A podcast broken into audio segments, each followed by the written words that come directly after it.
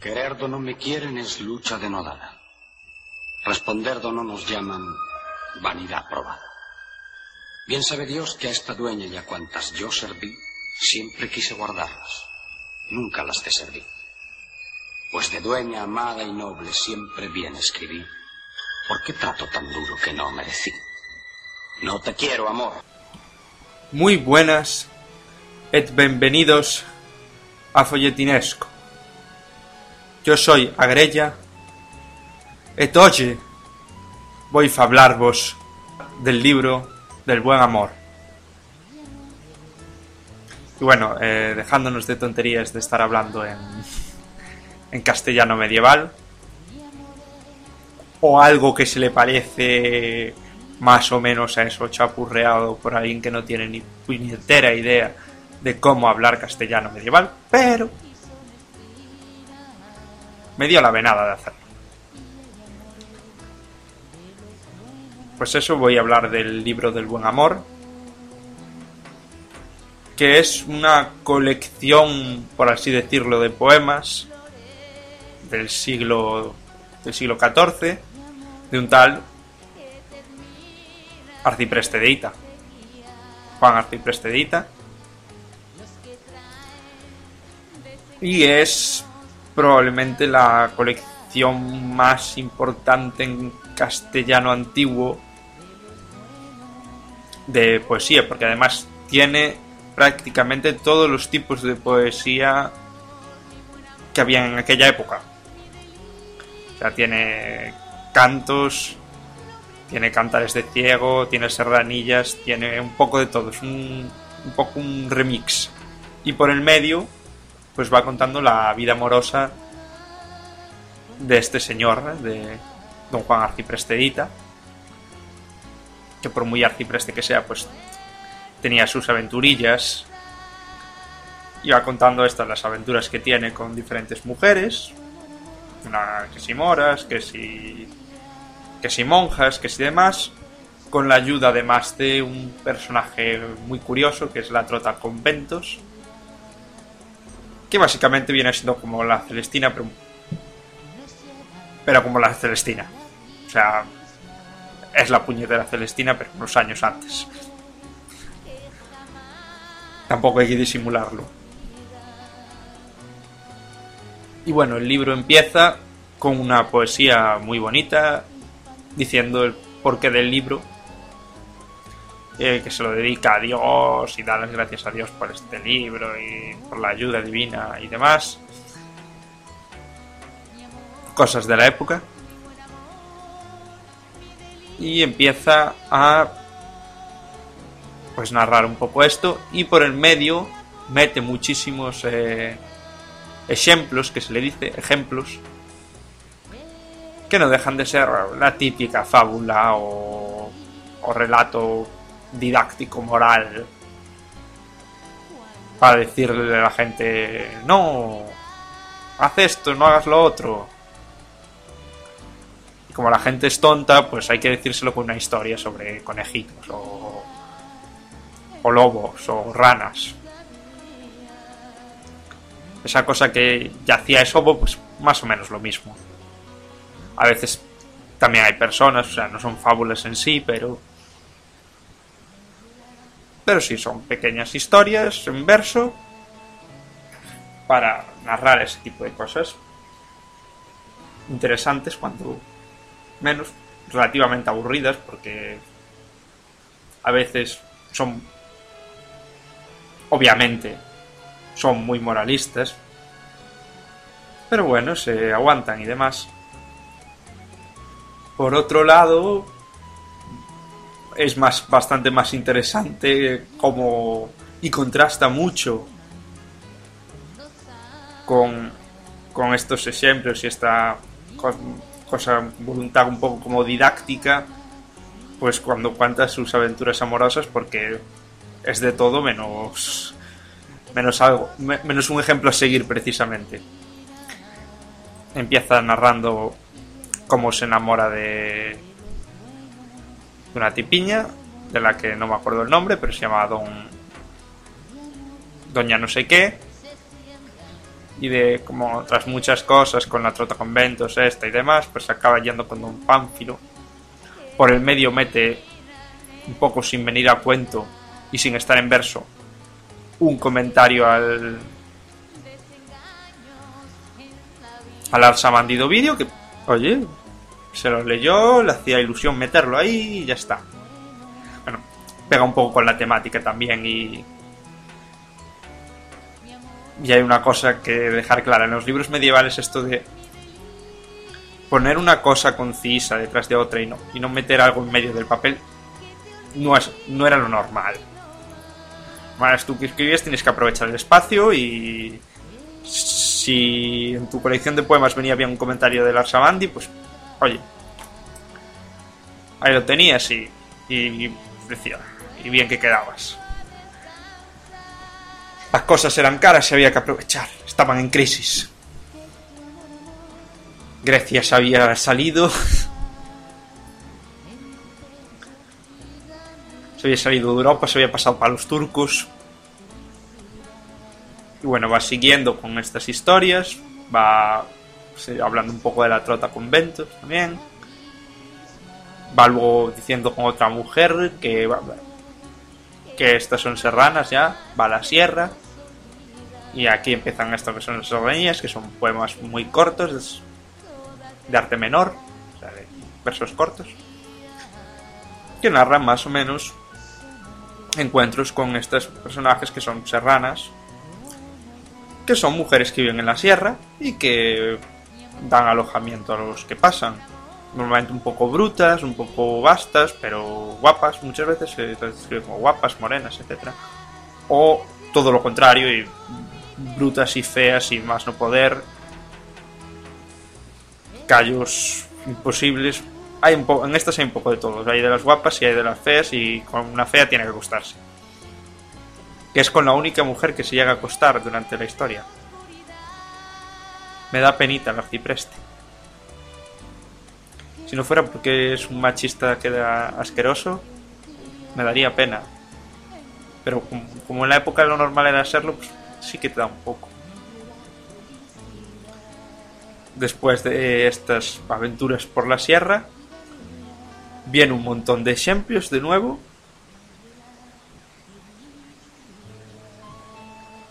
Son muchas historias conocidas, así que tampoco me voy a molestar en repetirlas. Si alguna vez hablo de Sopo o demás, o similares las nombraré, pero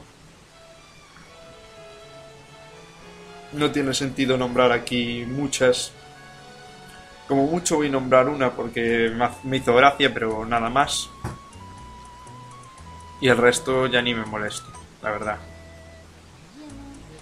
Después viene la parte donde se enamora, creo que de una panadera y de una viuda rica y la monja y la trota conventos está la ayuda y demás. Luego, pero no consigue nada porque se acaban casando con otro, no, no le hacen caso. Luego se enamora de una mujer en misa. Más o menos la cosa sale mal porque la madre la vigila. Y luego se enamora de una monja. Y aquí viene un momento que a mí me hizo especialmente gracia porque la trota conventos al principio no tener mucho éxito en, en ir al convento a convencer a la monja, a la monja esa, pues eh, se mete en una discusión con el arcipreste y llevan y en vez de discutir como personas normales insultándose a la cara y llamándose de todo se lanzan ejemplos unos a, ejemplos unos a otros y son muchísimos seguidos, pero está muy bien pensado, de manera muy ingeniosa, porque claro, cada ejemplo es uno de los puntos que quiere hacer y se van hilando uno detrás de otro. En plan, claro, porque esto que haces es como lo de la mula y no sé qué. Entonces pone el ejemplo de la mula y no sé qué. No, pero realmente es así, como lo del el zorro y las gallinas. Y manda lo del zorro y las gallinas. Así poquito a poquito, pues durante un cacho bastante largo. Y bueno, está... es un recurso bastante, bastante original y muy resultón, hay que decirlo. A mí personalmente la obra me resultó muy aburrida, en parte por distante, en parte porque los ejemplos son aburridos porque o los conoces o están llenos de moralina. Y la parte interesante, que es la chicha de los líos de faldas y las mujeres y demás, es muy esporádica. O sea, es, es como un hilo conductor, pero me gustaría que estuviese más centrado en eso, pero bueno, tampoco voy a ir a mi máquina del tiempo al siglo XIV a decirle cómo hacer las cosas. Y bueno, finalmente la monja muere porque ayunaba para que él dejara sus tonterías y de andar a doñear, que se decía por aquello. Andar a buscar a algo que echarse, comerse una rosca. Y básicamente luego hay un momento muy emotivo, que es cuando muere la trota conventos y le hace una elegía. Cagándose básicamente en la muerte, en que todo igual a tal, el poder igualador un poco de la muerte y, que todos nos llega y, y pobre Tota Conventos que como la quería y lo que le ayudó y demás, que no deje de ser una tía la que pagaba para que, para que le ayudase a ligarse a mujeres. un poco ese el planto que le hace muy sentido muy para quien era. También es un momento así muy muy tierno y a la vez muy muy casi casi irónico diría y luego básicamente después de eso poco más cuenta bueno se me olvidó una de las mujeres que era una mora que cantaba que también hay un momento gracioso que la mora solo habla cuatro palabras de árabe y, y eso responde a lo que dice la otro momento dice no sé qué no sé cuánto y ya responde rimando una palabra en árabe nada más. Y también es un momento así un poco curioso, ingenioso y, y que el tío mostraba que, que de hecho sabía un poco de árabe. Era de Toledo, también malo sería de no oír todos los días un poco de árabe o hebreo. Hebreo ya menos, pero árabe. Y luego viene un montón de, de los a María un poco de nuevo la intención del libro, que era educar y no sé qué más. Y una par de cantares de... Eh, sí, de cantares de ciego y de escolares, o sea, de, sobre escolares de, de curas y demás. Y eso básicamente es lo que viene siendo el libro. Ya digo, luego tiene muchas variedades de verso, prácticamente muchos tipos de temática distintos, como veis, tiene cosas religiosas, tiene cosas tirando más a satírica, porque de hecho por el medio no lo dije, pero hay un par de piezas eh, satíricas también.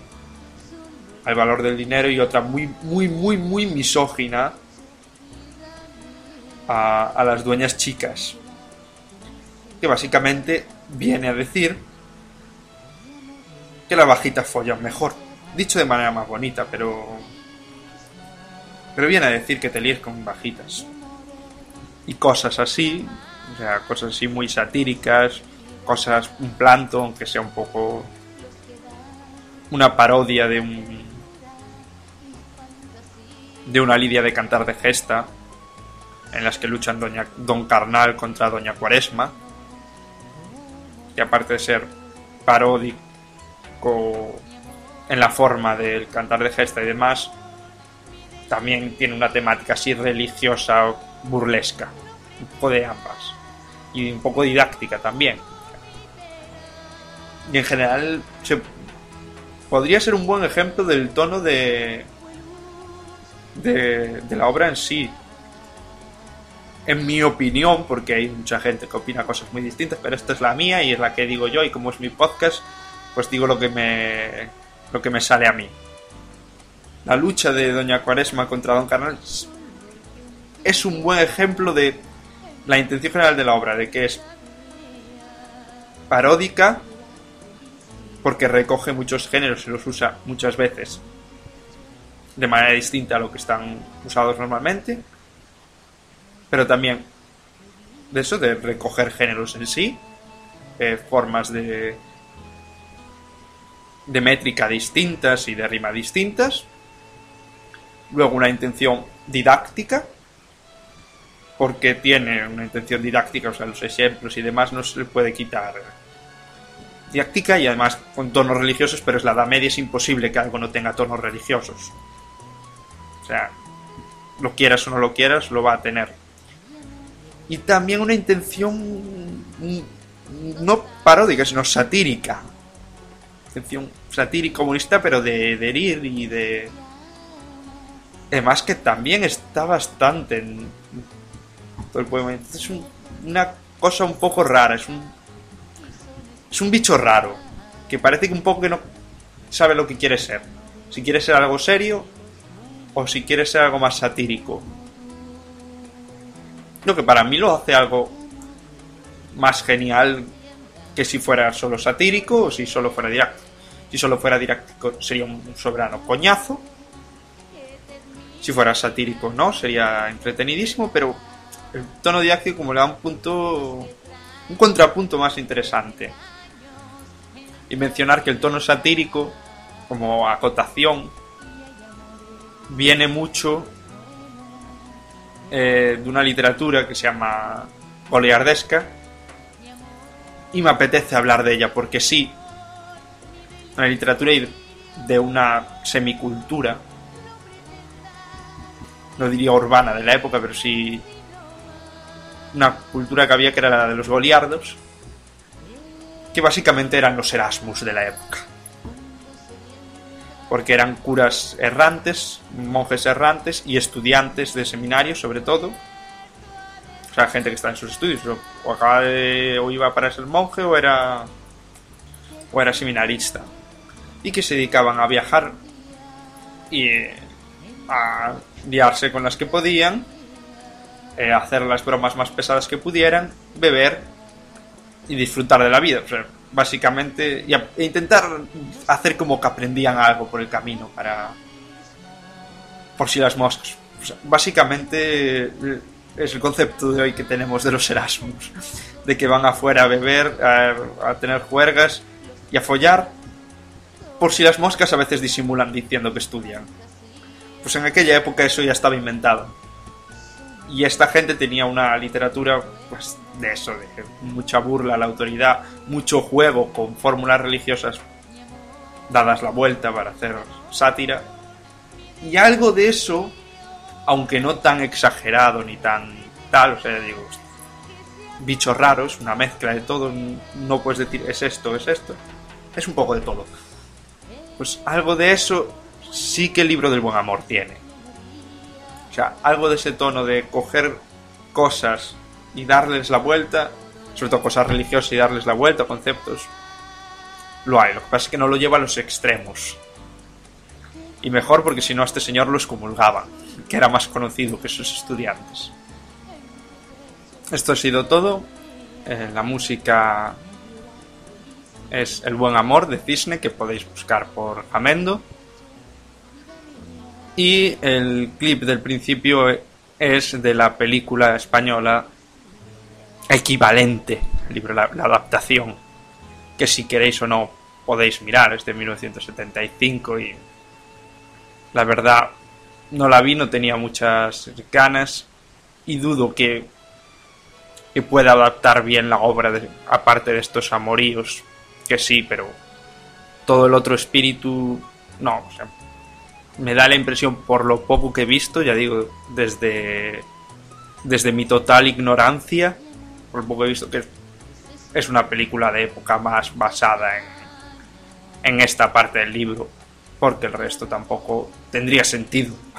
No vas a adaptar las serranillas ni vas a adaptar los ejemplos. Podéis buscar el podcast en iTunes, suscribiéndose a Folletinesco, o en el blog eh, folletinescopod.blogspot.com y dejar un comentario o, o una crítica o cagarse en mis muertos o lo que sea, todo es aceptado. aquí hay libertad de expresión. Y hasta la semana que viene.